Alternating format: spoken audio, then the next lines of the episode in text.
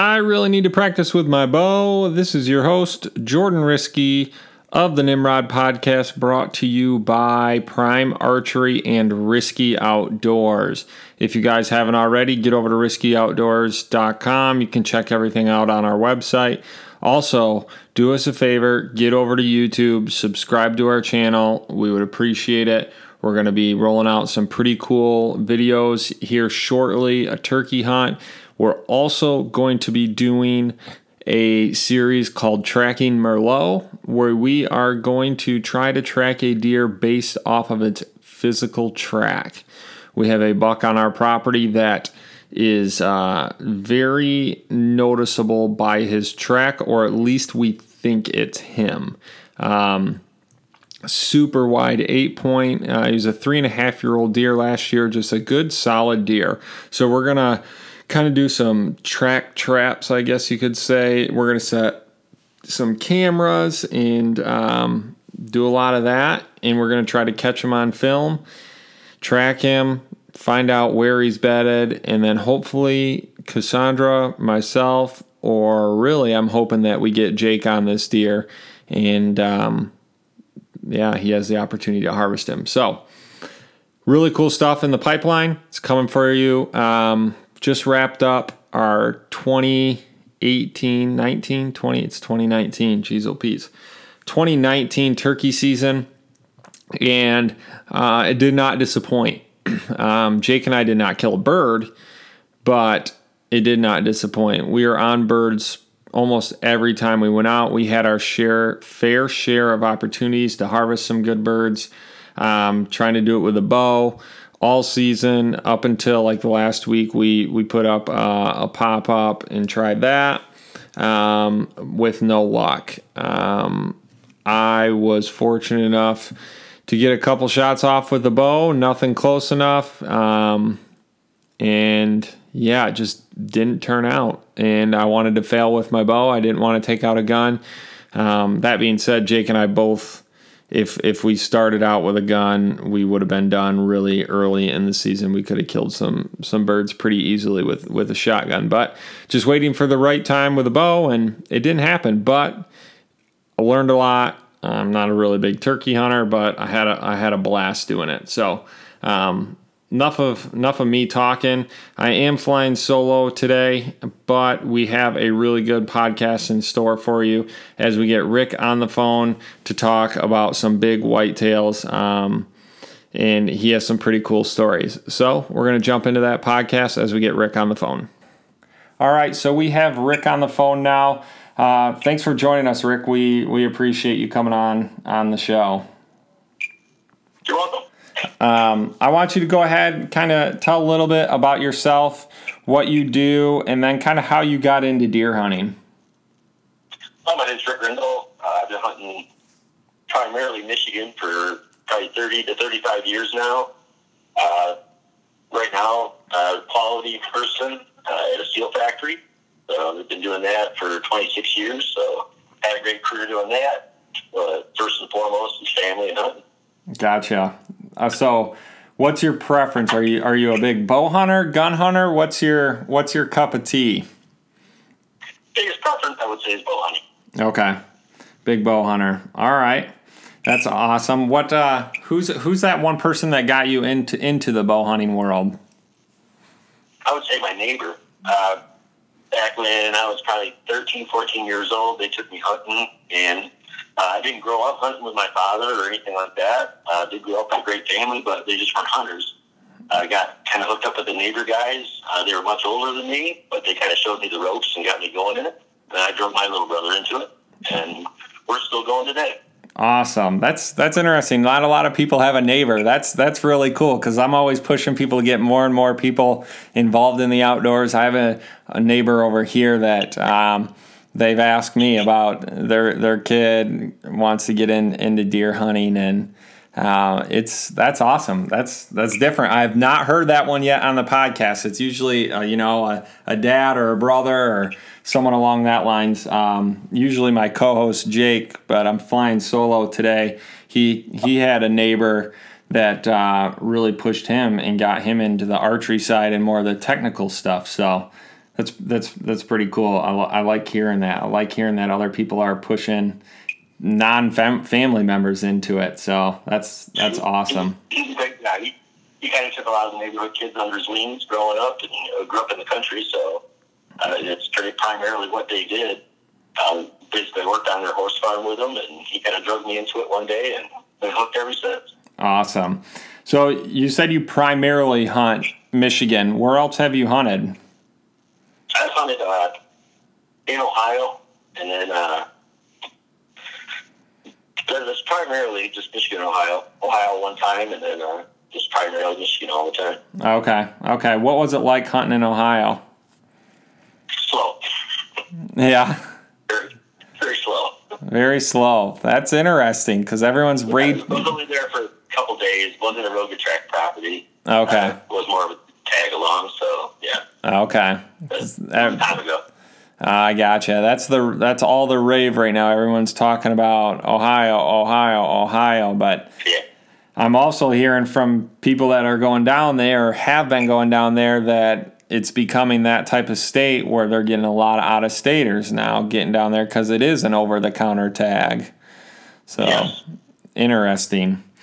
Well, I'll let's uh I, I would I don't want to assume, but I'm going to ask you kind of what's your what's the best hunt that you've ever been on? I assume it's this deer that you sent me pictures of, but if not, I definitely want to hear another story.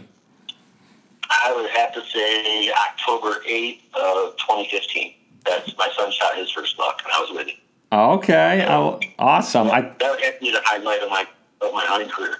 Really, that's so cool. I I know uh, I know you know my brother Josh, and he he kind of says the same thing. I, I don't have kids yet, so I don't understand that. But hey, I I respect it. That's awesome. What was that hunt like? Like, um, give me the situation.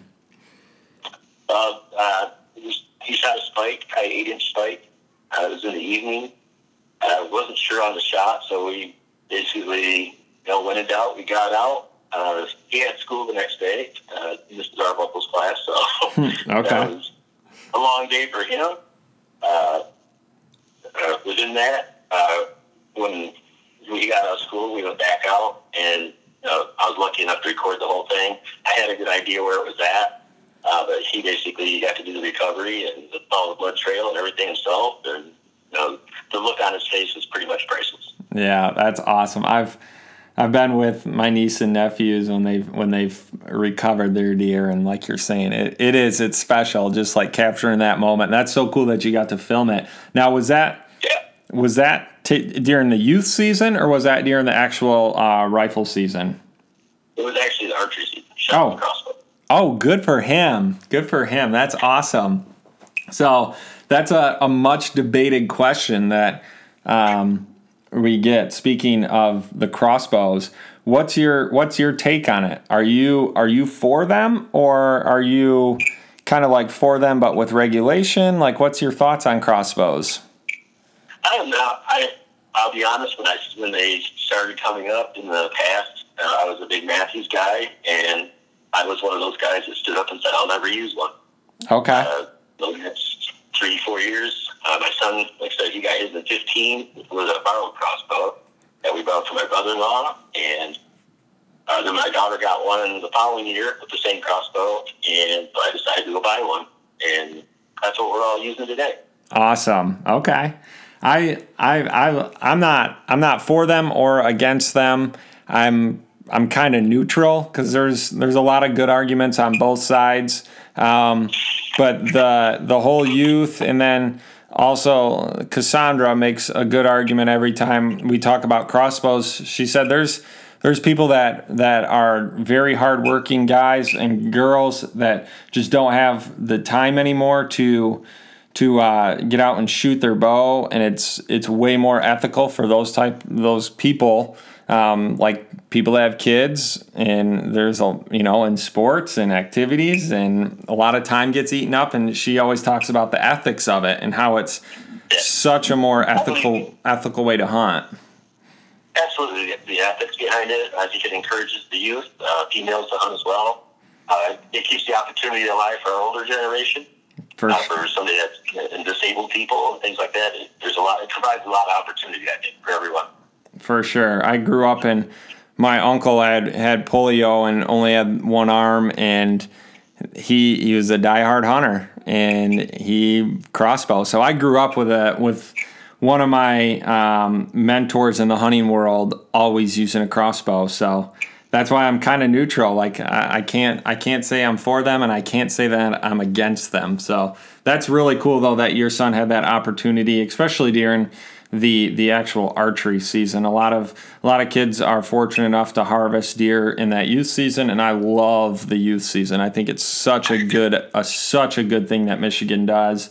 Um, totally we, we just struck out, so we had to keep going. Yep, yep. No, I get it. I get it. That's it's it's awesome that you because I like that youth season too because it's very easy to pattern deer and um, get on deer that early. And it, it's just such an enjoyable, enjoyable experience for kids just to see a lot of deer because they're they're so hung up on you know, ag fields and things like that and food source. They're slaves to their to the food that early and then late in the season.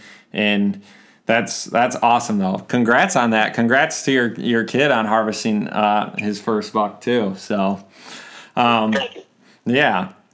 So let's jump into this this deer that you harvested. Was it you said 2018? 2016. 2016. So you sent you sent me a picture of a buck that for Michigan is is a very very special deer. So kind of kind of walk us through if you have any had any history with this deer. Um, just yeah, give us the nitty gritty on him. Well, honestly, Jordan, I got about nine hours history with deer.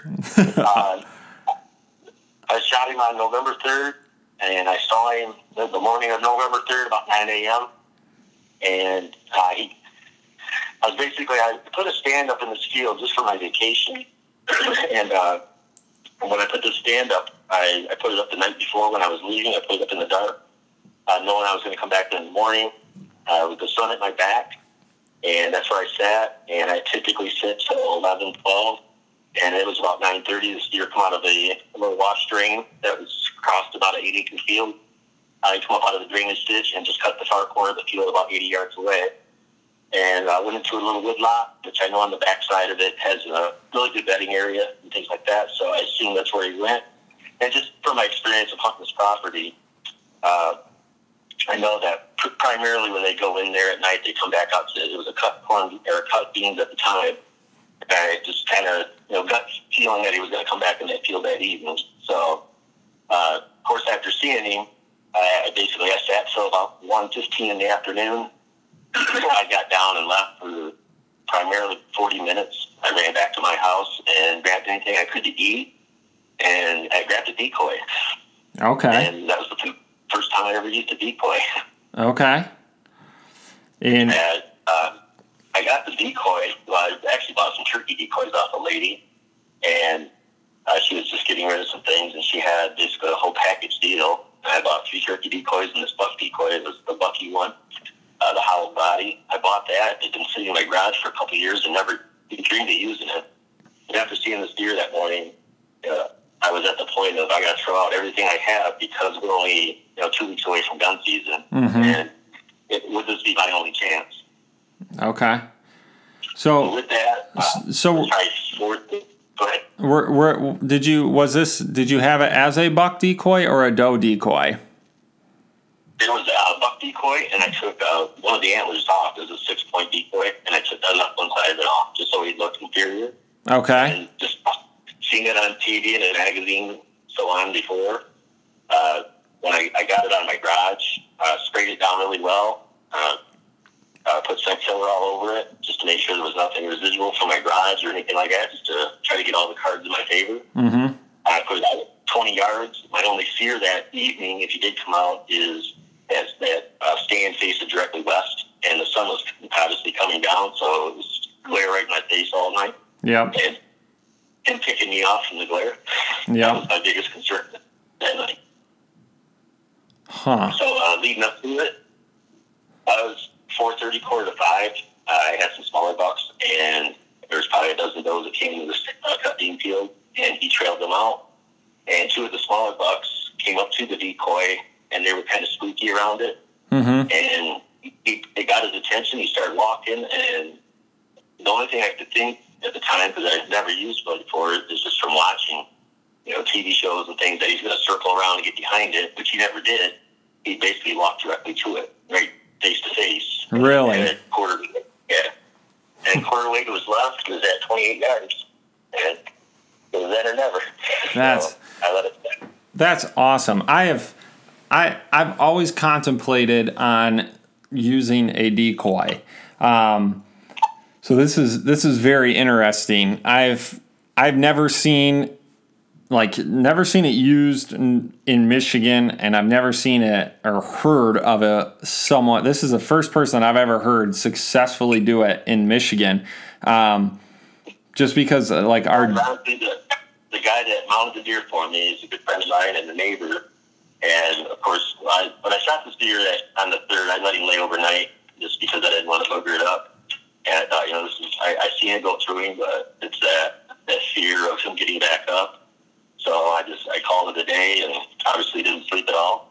Uh, that field was probably 80 to 90 yards across, and he went maybe 95 yards. He leaped into the weeds, and that's where they that's the, the pictures that I sent you with him in the weeds. Mm-hmm. But maybe five, ten yards off the edge of the field. okay. So That's as far as he made it.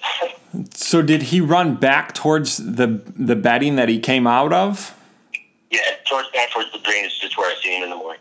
Okay. So so this is interesting. So you, so you're facing. So I, I just kind of want to paint this picture. So you're facing west, looking out into a cut bean field.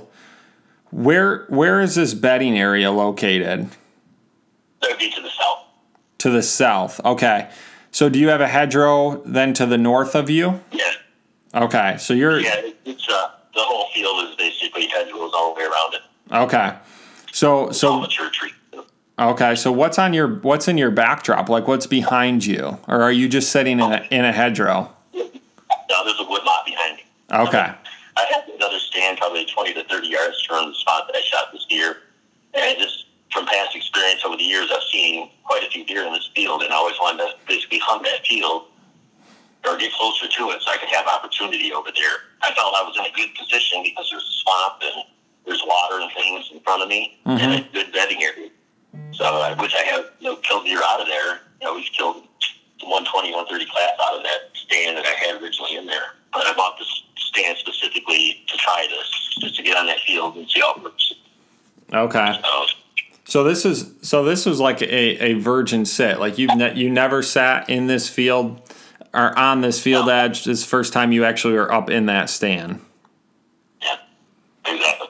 Okay. Do you think that played like a really big factor in in you harvesting that deer, or do you think it was more of the deco- decoy? I think it's the element of surprise. I, I, I would assume the decoy had something to do with it because that's where his attention was at. He never once looked up. He he was locked on the decoy. He did put his ears back, and you know his hair on his back of his neck did stand up a little bit. So it was like what you see on TV. And, and it was pretty exhilarating. That's awesome. That's really cool. And then, uh, obviously, I mean, too, like you facing the sun and knowing that glares on you, and then setting that decoy. Obviously, he's gonna be he's gonna be sucked into that decoy and really not. Especially, you said November November third. Yes. So I, he's he's he's rutting. Um, wow, that is that's pretty cool. So you're facing west. Did you have a, a west wind then? Yeah, it was coming out of the west. It was in my face. So yeah, opened it. Everything was ready to you know being able to see well because of the sun. Okay. Do you guys The fear me. gotcha? Do you guys run um, trail cameras or anything like that?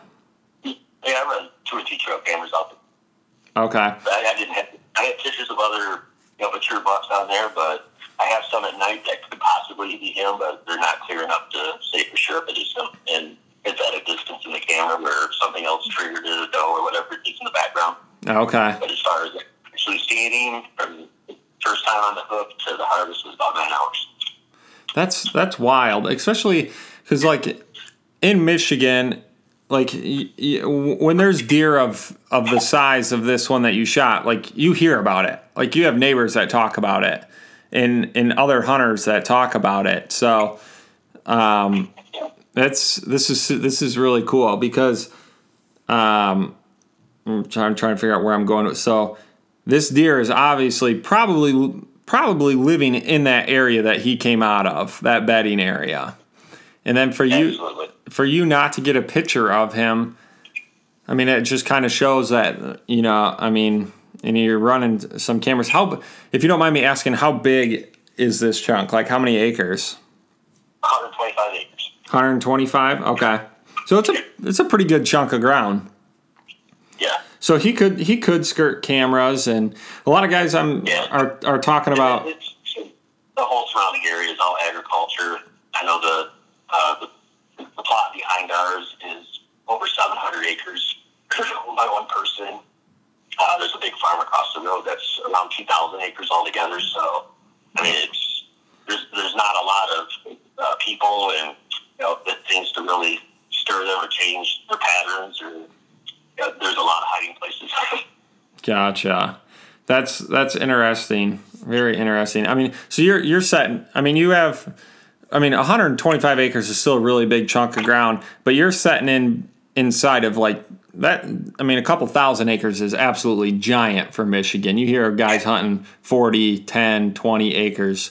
That's that's pretty cool. So you're kind of the cream of the crop. You're the you're the little guy in the middle that's killing big bucks. That's awesome. Yeah, and I know the, the you know the surrounding areas that they do things with food plots and things like that. Uh, primarily at the property right hunt, which is a, a family property that I was lucky enough to marry into. So Gotcha. uh, with that, the uh, you know I know the guys in the area. I've, I've talked to a couple guys that lease property around there, and you know that, that's kind of their thing. They come down. I, there's one guy that comes over from the uh, east side of the state, and uh, and he I his is a two acre tract, and with that, you know, he's after 140, 150 class deer. That's all he'll shoot.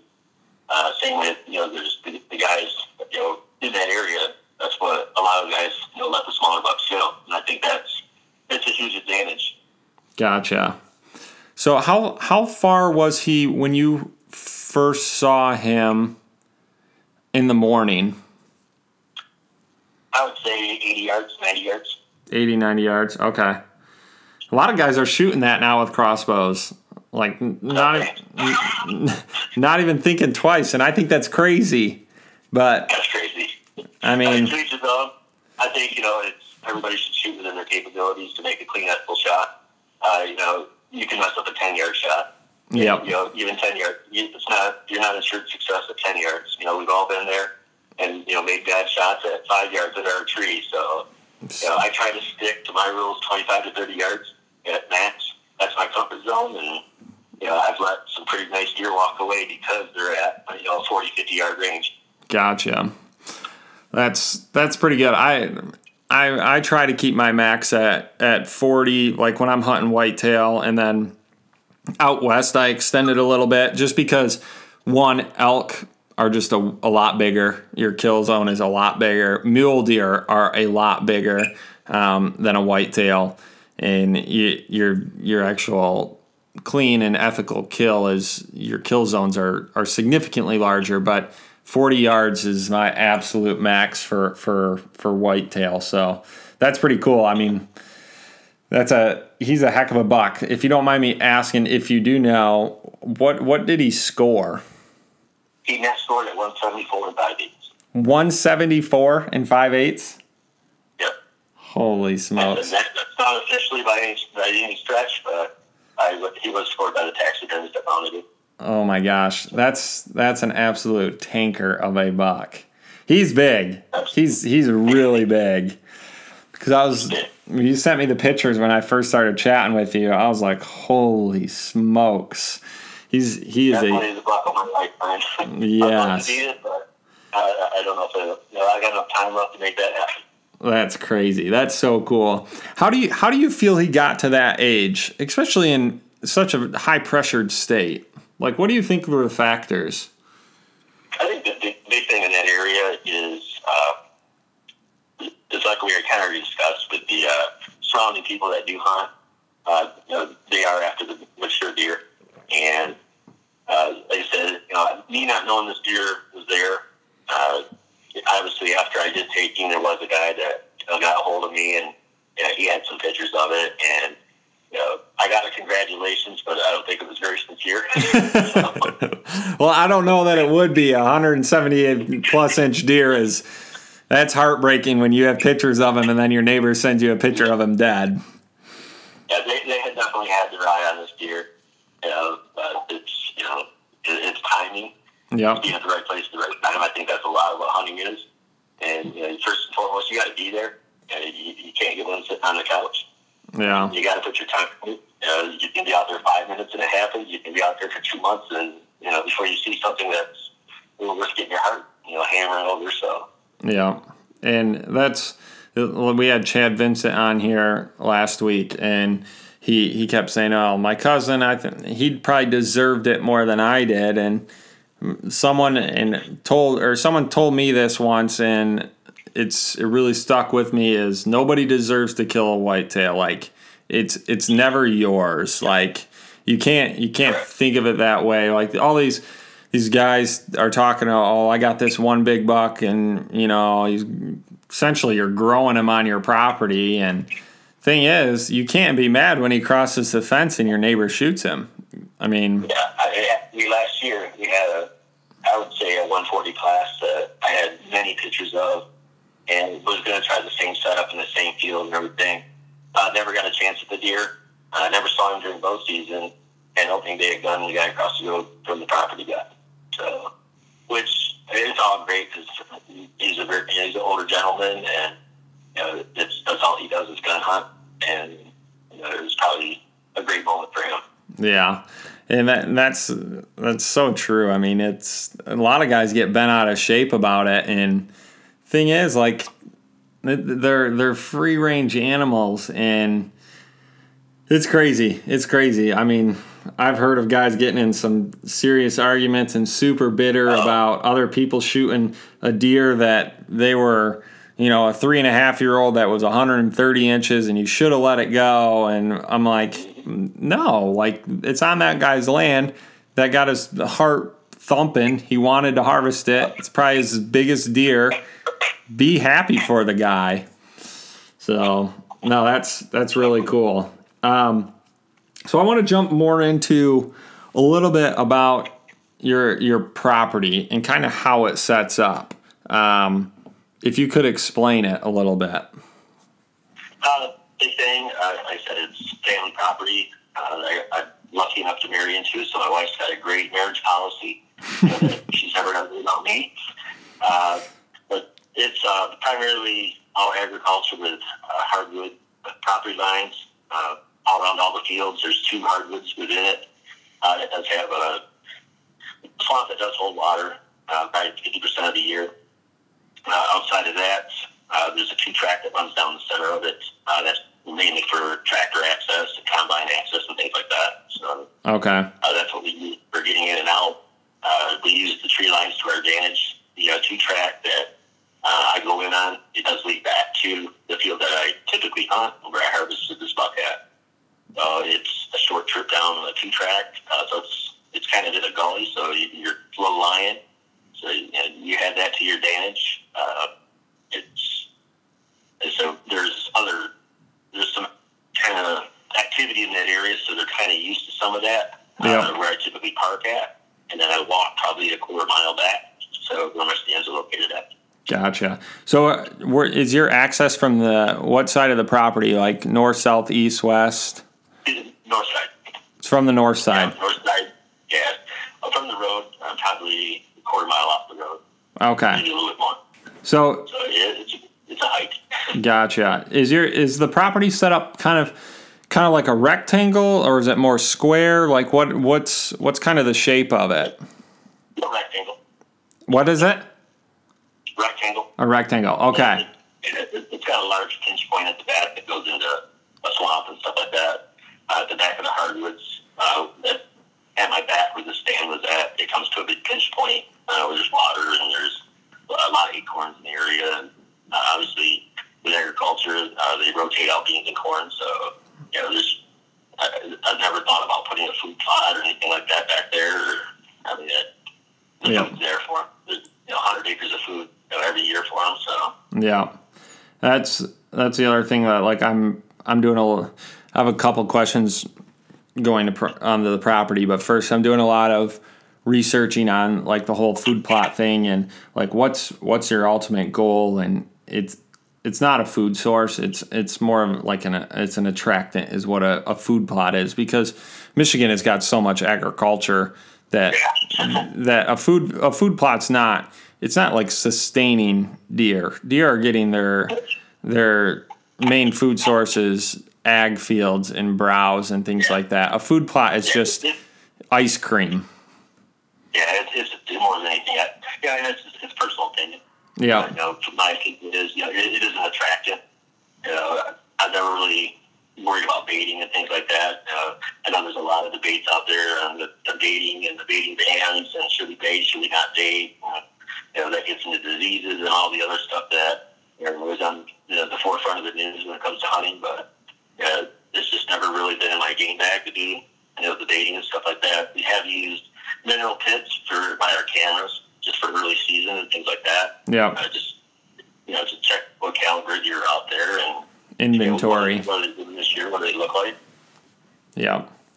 So this is an inter. I'm, I'm not gonna say I, I'm I plan a lot of food plots just because my ground that that we're on is I Cassandra and I own 116 acres and it's pure swamp. There's like nothing but swamp. So we cleared out a couple areas and and we are putting some food source because we're holding a lot of does, a lot of does.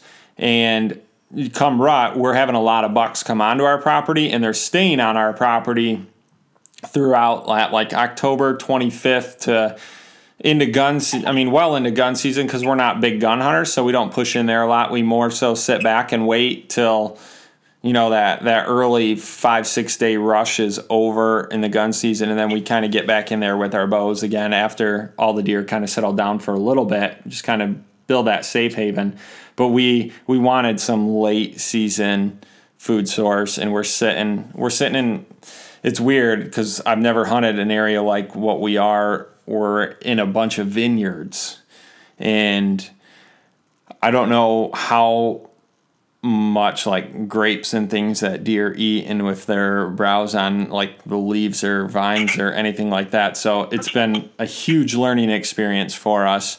But I want to get back to your access. So I'm in the same situation. So I am accessing our property from the north, and it's set up um, a rectangle, very similar to kind of what you are. Um, we have a two track that goes down the middle of it till about a third of the way back, and then it splits, and we can go down the west side of our property. Or this year, we're able to go down the east side. We built kind of like a railroad track with logs because of how wet it is. So, when you're walking down, are is that two track like smack down dab through the middle of your property the whole way down, and you're accessing from the north, so you're walking south. And are you ever are you ever worried about blowing deer out when because we predominantly have a west wind here or northwest wind in Michigan, and are you ever worried about blowing all those deer out to the east? Yeah, we have. I- going to say we get in every time without, you know, no problems. But uh, typically, so with that woodlot to my back and that big, big pinch point back there, uh, if I can make it, you know, after I, where I park at and get out and make it halfway, I'm usually pretty safe because the just the layout of the land. Okay. Uh, said it's kind of low lying, so uh, with the, the banks of the the two track have probably ten foot banks on both sides. Oh, awesome! It's, it's almost hard to see out into the fields on both sides, so you kind of can use that to your advantage when it comes to the wind and things. Uh, you know, big person on scent control. Uh, I don't think you can do too much for it. You know, you know, as far as keeping your clothes in tubs and using sprays and you know taking your stuff off before you get in your vehicles and, and which I you know I I didn't always do those things. It's just that's something I've learned after you know hunting. I used to hunt a lot of high pressure areas where you know if you got a six point, great. You know that, that was great. You know, you're lucky. Mm-hmm. And then once I got you know the chance to hunt this property and you know, started seeing what this property holds, you know, that kind of changed my way of thinking. You know, as far as you know, that's kind of what changed me into you know trying to get a mature deer more is you know just the success of that and seeing what's you know patience will do for you and doing the right things. Gotcha. So this this is interesting too, Rick. I, I love this because you're you're kind of like the complete opposite of me and what a, what a couple people are telling me to do. So on on the scent control aspect, like I'm, and we've said this because Jake, my usual co-host, his witness says, like I'm eating McDonald's on my way to the tree stand. I'm wearing my camouflage. I'll walk around our house in my camouflage. My wife's got candles burning and those little plug-in Glade dispensers yeah. everywhere. My whole, I'm I'm the I'm the complete opposite. And then my buddy who's riding in the truck with me has got his stuff in scent lock bags inside of a scent lock like bolted shut bucket things and I'm just like this is absolutely crazy. So yeah, I used to be the guy I and pump gas in my clothes. I wasn't. I, I do that too. I literally pump gas wearing my camo. Yeah, I have, and I think you know it's just seeing what's out there, and you know, I try to not get hung up on the TV shows and you know, kind of what you know, it's it's turned into on TV with the popularity of you know some of the, the hosts of shows and things like that, and you know, it, yeah, if I had to you know pick anybody you know to kind of mimic uh, their style and things, I would say Adam Hayes. Okay. Uh, I've read, read a lot about him and the things you know. I've seen a show uh, at the geez, 20 years ago when Steve Gruber was still doing TV shows on hunting. He went down to Ohio and interviewed Adam Hayes, and yeah, I was really impressed with the guy because you know he was doing 20 years ago what we're you know most of us are doing today with cameras and you know logging what deer we see and things like that. And he was doing all with you know, pencils and paper back then and keeping files of you know his daily hunts and you know, it's pretty impressive what the guy you know how much it's evolved off of what you know what he's done in the past. So gotcha. He's pretty, pretty inspirational guy. That is awesome. With 200 inch deer and as many as he's gotten, he, you know, he knows his stuff. he knows what he's doing. So what you're saying what you're saying is I should take note and start worrying a little more about my scent control, and I might be able to shoot 170 plus inch deer. It, it, you know, time was a good factor for me, and you know, and that I think that's some of it for me is, you know, it, it's, you know, there's always that thrill, you know, and that the adrenaline rush, you know, when it all comes together. But, you know, I think the biggest thing, you know, that keeps me going after 37 years of hunting is the, is the chess match with, you know, these mature deer and the mind games. And, you know, even if it ends and I could have harvested you and because you were only a little six point, you know, because you fooled him and you tricked him and he didn't know you were there, you know, that's, it's still a successful day in the woods. Yeah, and uh, that's uh, that's something that like Jake and I talk about a lot is you know this turkey season was extremely successful for both of us. We didn't kill a bird either of us, but it was it was probably one of the best turkey seasons that I've ever had. Simply we didn't see many birds. We saw the same birds over and over and over and we were just learning as we as we went and dang near almost killed two birds today. Um, but it, you know, just it just didn't come together. But it yeah. it, it was still successful because we both learned a ton. And I'm not a big turkey hunter, but um, back to the whitetail, uh, I have a guy that I hunt with in in Illinois, and he's big on virgin sits, kind of like how you were in harvesting this buck. And I'm I'm leaning towards um, looking at purchasing a, a tree saddle and being mobile all year and never hunting the same tree or tree stand um, like at all. Like I'm looking if I go into an area and it's a good spot and I want to get back in there, I might move one tree over or two trees over and just kind of bounce around just so they're they're I guess not getting familiar with anybody being in there or in the same spot. Because I think that is huge. I'm gonna work on my scent control. I will do that this year because a lot of guys are telling me I need to. But I truly believe that y- you can't beat a buck's nose. You can put things in your. You can. Absolutely, you can. you you can put things in your favor, like what you guys are doing with, you know, really taking care of clothes and getting dressed in the field and things like that. Like it might buy you that extra second or two seconds. Like I believe in nose jammer. I think it gives me an extra, you know, two, three seconds. And if I believe in that, like people are telling me, then you need to start taking care of your clothes because that might give you another three seconds. So, yeah, a lot, you know, a lot of it's the wind. You know, the wind is huge you know, uh, having those deer pattern. You know, obviously, once the rut starts, and you know, all bets are off when it comes to pattern and deer. You know, you can see deer that you've never seen before. You know, when, you know, they can travel miles, you know, during the rut just to be on another track of land. So, you know, once the rut starts, but you know, then the odds are in your favor because you know their mind isn't in the tree no more. So, I think that helps. You know, that all those things can come together, and you know, it doesn't guarantee you success now, I believe, but I think it, it definitely puts things in your favor or gives you better odds. Definitely. So, Rick, one last question: Are you are you pretty selective on um, on your your days that you're going in and hunting, or are you, if I get the chance, I'm going in there, or are you pretty minimalist on the number of days you hunt?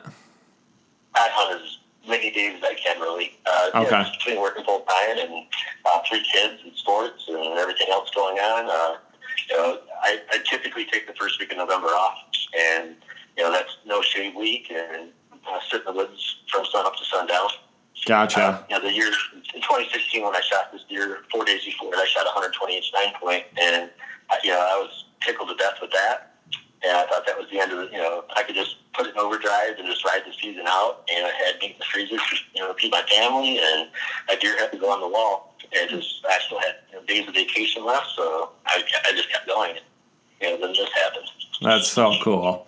I, I love that the story that you got him over a decoy because I mean I've I've always wanted to do it because I'm an extremely aggressive hunter. Like I'm pushing into areas probably when I shouldn't, and um, I would much rather spot and stalk and hunt from the ground, things like that. So, uh, I mean, I can't do that a whole lot just because I self film everything and trying to do that while carrying a tripod and, and things in a camera is difficult. So it's much easier to get up into a tree and do it. But um, I I think the whole decoy thing is so fascinating to me, and I've always always wanted to do it just because you can see how deer react when when when they get aggressive because you don't get to see that a whole lot in Michigan. I mean, yeah, yeah. Then I went into that, you know, putting that decoy out there, you know, thinking it's either going to work or it's not. It's going to, you know, totally blow it up, or you know, it's going to work out like it did. You know, ironically, Jordan, the uh, guy that mounted that deer, uh, I told him the whole story the next day once I went back in the morning and recovered this deer uh, stopped over at his house, and you know, obviously he sat there for a few hours in awe, you know, just shooting the crap about it and what happened. Uh, and then on November 5th, uh, he, he hunted some property, I mean, north of where we live at, uh, some family property of his, and he tried the same thing, shot a 152 inch deer, and he used a target versus a decoy. He used a shot up target. Oh my gosh. And it, and it didn't have antlers and nothing on it, and obviously it was just a, a cheaper target that you'd buy. Uh, it had bird holes in it where it had been sitting out on the property and things like that. And he stuck it out there, and sure enough, you know, and he didn't have nothing sprayed because this thing's been sitting in, the, in basically a fence line that he used basically to practice out of his stands out there at the property where he hunts. And you know, he said, you know, what the heck? And he tried it, and you know, that the night of the fifth, I went out and helped him recover a 150 inch deer. So that lightning struck twice, you know, within miles of each other over decoys. So that is crazy. That's that's wild. That is so fascinating. I've I might have to try it this year. I might have to bust out a decoy and give it a go, or I might have to bust out my my deer target that I have out back that's got looks like 12 gauge slugs punched through the middle of it. But That's pretty much, but his, his head has some holes in it from birds building nests and things like that. We've been out there for quite a while. the silhouette and how he, he faced it, and and it, the curiosity got to you know a very nice buck that you know, he knew was there. Know, he, you know, this guy does a lot of cameras and shares a lot of things with me, and we bounce things off each other to try to learn and you know, continue to grow in the sport. And you know, so he said, "What the heck? I'll try it." And sure enough, you know, one day later he calls me in the evening to go get his. That's and laughing like he couldn't believe it worked. That's crazy. That's the biggest thing that I've all the reading that I've done on the whole decoy thing is is how you set it up because like you were saying earlier, nine times out of ten, they're gonna circle around that deer and try to get downwind of it. And always, people are saying set it upwind of you so when he does circle, you're gonna be able to get that shot off before he hits your scent cone and all that stuff. But yeah, it was about 20, probably 24 yards front of me, you uh, know, facing the wind. And you know, I did it just like I read about. And but he just didn't act and react like, you know, everybody says they do or like you see on TV. You know, how they circle around. You know, he, he definitely seen it and he came to it, but he walked directly face to face with this thing. that's And cool. once he got, you know, five feet from it, he just kind of veered to his left and gave it a broadside shot at, you know, 26, 27 yards. And That is crazy. That's so cool. I love it. I love it. That's that's he might have been ready to circle around, but I, I wasn't going to wait around for this to find out. no, no. If you have that shot at that that distance, you take it because who knows if he would have got, you know, on one side of it and just caught wind of just something. I mean, anything, and boom, gone. You you take that opportunity when you have it for sure. But Absolutely. All right, Rick. Well, I have the last two questions I'm going to ask you. Um, if you could tell your younger self one thing related to hunting that would make you or help you be a successful hunter, what would that one thing be that you've learned over the years that you wish you would have known a long time ago? Patience. Be Patience. patient. Okay. Yeah. That's And, and listen to my little brother. Uh, he- he's been pretty successful in the 140s and the 150s, and he's got rub in for many years. He's a very patient hunter. He's always been. He's not, uh, he'll, uh, as far as using it as a food source to feed his family, he's not above going and buying food. So it, it's not a big deal if he doesn't get something. yeah. Um, and that's kind of you know progressed him into being a very patient hunter. And you know, finally, when I started listening to him, you know, you don't you're not supposed to listen to your younger brothers, but uh, that, kind of you know he he had he was the first to tell me he told you know told me so. Yeah. You know, be patient. You're there. You just got to be patient. So so this buck that you killed is it's bigger than anything that he's ever killed. Yeah, absolutely. All right. like 20, 20 30. Uh, that's awesome. My I just beat I just beat Josh this year. I mean, he's killed way bigger Michigan bucks than I have, but my buck that I killed in Illinois this year um, beat his by uh, it was like 15 or 16 inches. So we little brother is up on him right now, but I wouldn't. He's Gavin's the one you guys got to worry about. yeah yeah yeah. He had a heck of he's gonna kill some big deer. That he killed two bucks last year, a nice, uh, a real nice. I mean, I, I, I mean this. It was a really nice. It's like a f- six or seven point, but I think this deer was four and a half or five and a half years old. And The big paddle one. no, that was a that was a twelve. That was a twelve point. He shot one deer in the youth season. I mean, the twelve point is very impressive as well. He's all palmated, like you're saying, and almost looks like he's got like moose paddles on his on the side of his horns. But no, he shot one deer in the youth season that I filmed a bunch in velvet. Um, and he he ended up harvesting that deer in the youth season, and it was in velvet. It was impressive, and then the pictures don't do it justice, but it's a it was one of the coolest deer that I got. I've been able to like watch here in Michigan, and he's he's nothing special. He's not he didn't score high at all, but he was just an old, just a really really cool deer. So, but yes, he is he's the one that we have to watch out for. Absolutely.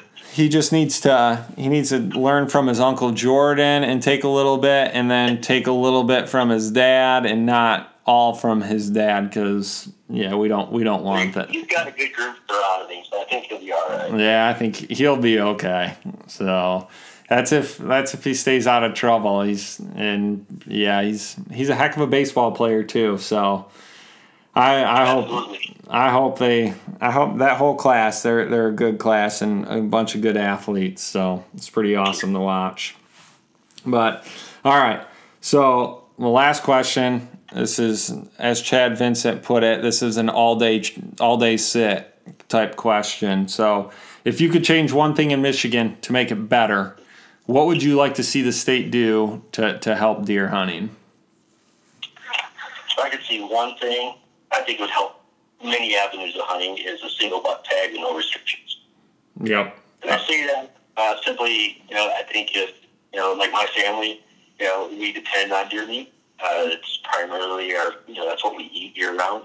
Uh, you know, we can go through two or three deer.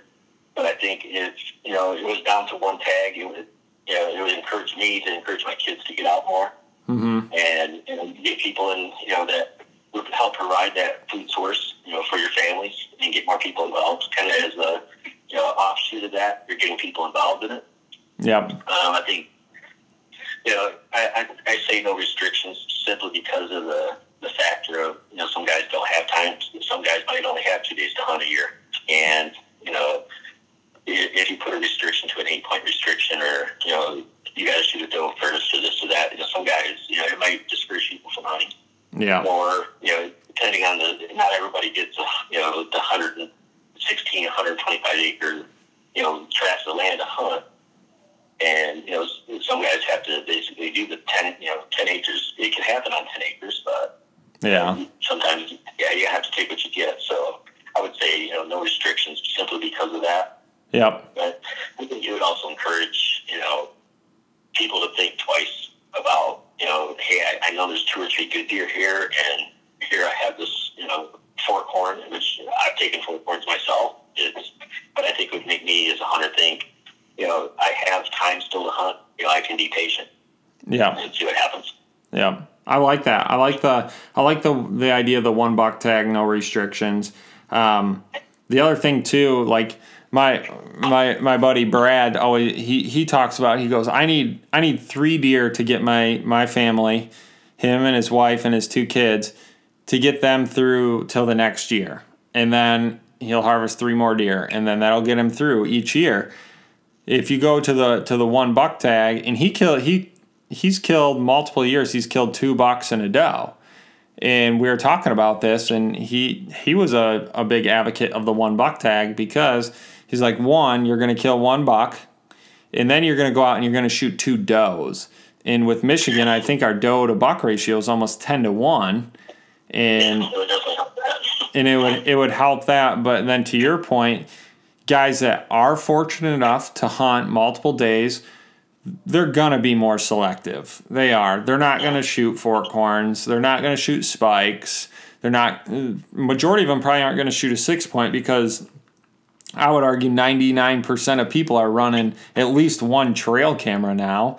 And they got a oh, pit, they got a picture of an eight point, and that's the deer they're after, and they're not going to shoot a fork horn. So I like that. I like the one buck tag, no restrictions. I'm I'm not It leaves a lot, a lot of opportunity, and it still gives the, the opportunity for me to still over the does, and it, it helps out the doe population in Michigan. It, it, I think there's a lot of offshoots of that. You know, I've been very fortunate. You know, in my 37 years of hunting, I've you know I've been multiple years where I've gotten two bucks and really not had to worry about it, or I get one and my kids get one, and I don't really have to worry about it. Yeah, Yeah. I'm definitely not above shooting doe, but you know, just I haven't had to, so you know, pretty lucky there, I guess. yeah But I'm definitely not above it, and that you know, feeding my family, and uh, we enjoy the meat, and that's what ninety percent of what we use is venison, you know, year round. So yeah it's definitely I would take advantage of the doe situation if I had to. Yeah, that's awesome, and that's I think that's right along the lines with most Michigan deer hunters, and that's why there's a lot of fear with Michigan deer hunters worried about regulations or APRs or one buck tags or earn a buck or earn a buck tag, like you shoot a doe, earn a buck tag type thing.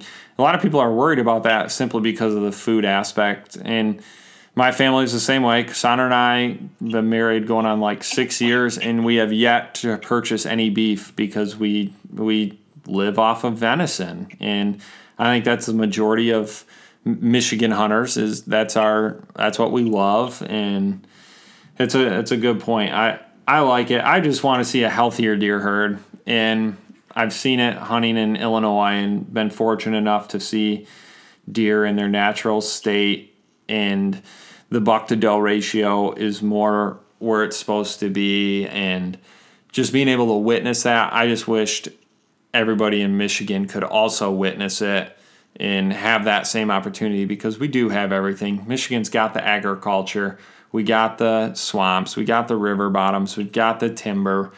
We have potential to grow some of the biggest bucks in the country but our but our regulations just they're they're not where they need to be, in my opinion. But that's that's a whole nother podcast, and we could. I mean, everybody could argue this till the till the cows come home. So yeah, yeah. Just my my opinion on the whole thing. With that is, you know, it doesn't take legislation to change it. You know, us as hunters, we have control over what we do. Yep. You know, out there, we have we have that choice. You know, we don't need you know legislation in Lansing to say you know what we should do as far as hunting or this or that you know, if, if we as a state feel, you know, and as a, as a hunting society feel that, you know, we should only take one buck, you know, we have that choice. We have that choice today to do those things. So, it's, you know, it, it, it's going to come down to, you know, somebody's got to tell us what to do. Yeah, I'm sure it will someday, but, yeah, you know, that's when the other side of the coin is we already have that choice. We just, you know, we have to pursue it someday. Yep, I I agree, and I think it is getting better. I mean, just be and I hate to say this, but it is it's the truth. Social media plays a big factor in that. Our youth want bigger deer. They want to they want to kill bigger deer. Um, yes. And I hate to say it, but it is social media, so it is pushing pushing it to that way. Like, I mean, I've talked to my taxidermist, and and they've said that it's it's getting better. Like they're seeing bigger deer come in and not as many younger deer coming in. So I, that's what I should say. Not bigger deer. They're seeing more mature deer coming in rather than you know your year and a half old or two and a half year old deer. They're it's moving towards that three and a half, four and a half year old bucks, which is which is great. It's good to see. So that's very that's very good. Yep. But all right. Well, Rick, I appreciate you coming on. I, I don't want to take any more of your time, um, but I enjoyed hearing that story. And it's always good to talk to, to good old Michigan guys that are successful on some very special deer. And then just to hear the way that you did it is so cool. I love the, the decoy strategy. If I give it a shot this year, I'm going to let you know. Yeah, I appreciate it. So awesome. Well, I appreciate you coming on. You're very welcome. Thanks for having me. Yep. Thanks again, Rick, for joining us here at the Nimrod podcast. Uh, we appreciated your time. Pretty cool story. Shooting a very large Michigan deer over a decoy is something that is frankly unheard of. So, pretty cool to kind of chat with you about that. And uh, yeah, thanks again for your time guys and girls, uh, we do have some risky outdoors gear we are going to be posting some pictures of. If you are interested, shoot us a private message via Instagram or Facebook, and we will get back with you on how to purchase that. We're trying to figure out a way and different ideas of creating an online store within our website. We're working on that. So until then, um, just message us and we'll tell you how you can purchase that. We have some hats and shirts. So, that being said, thanks again, guys, for tuning in this week. Stay stealthy and strive to become a Nimrod.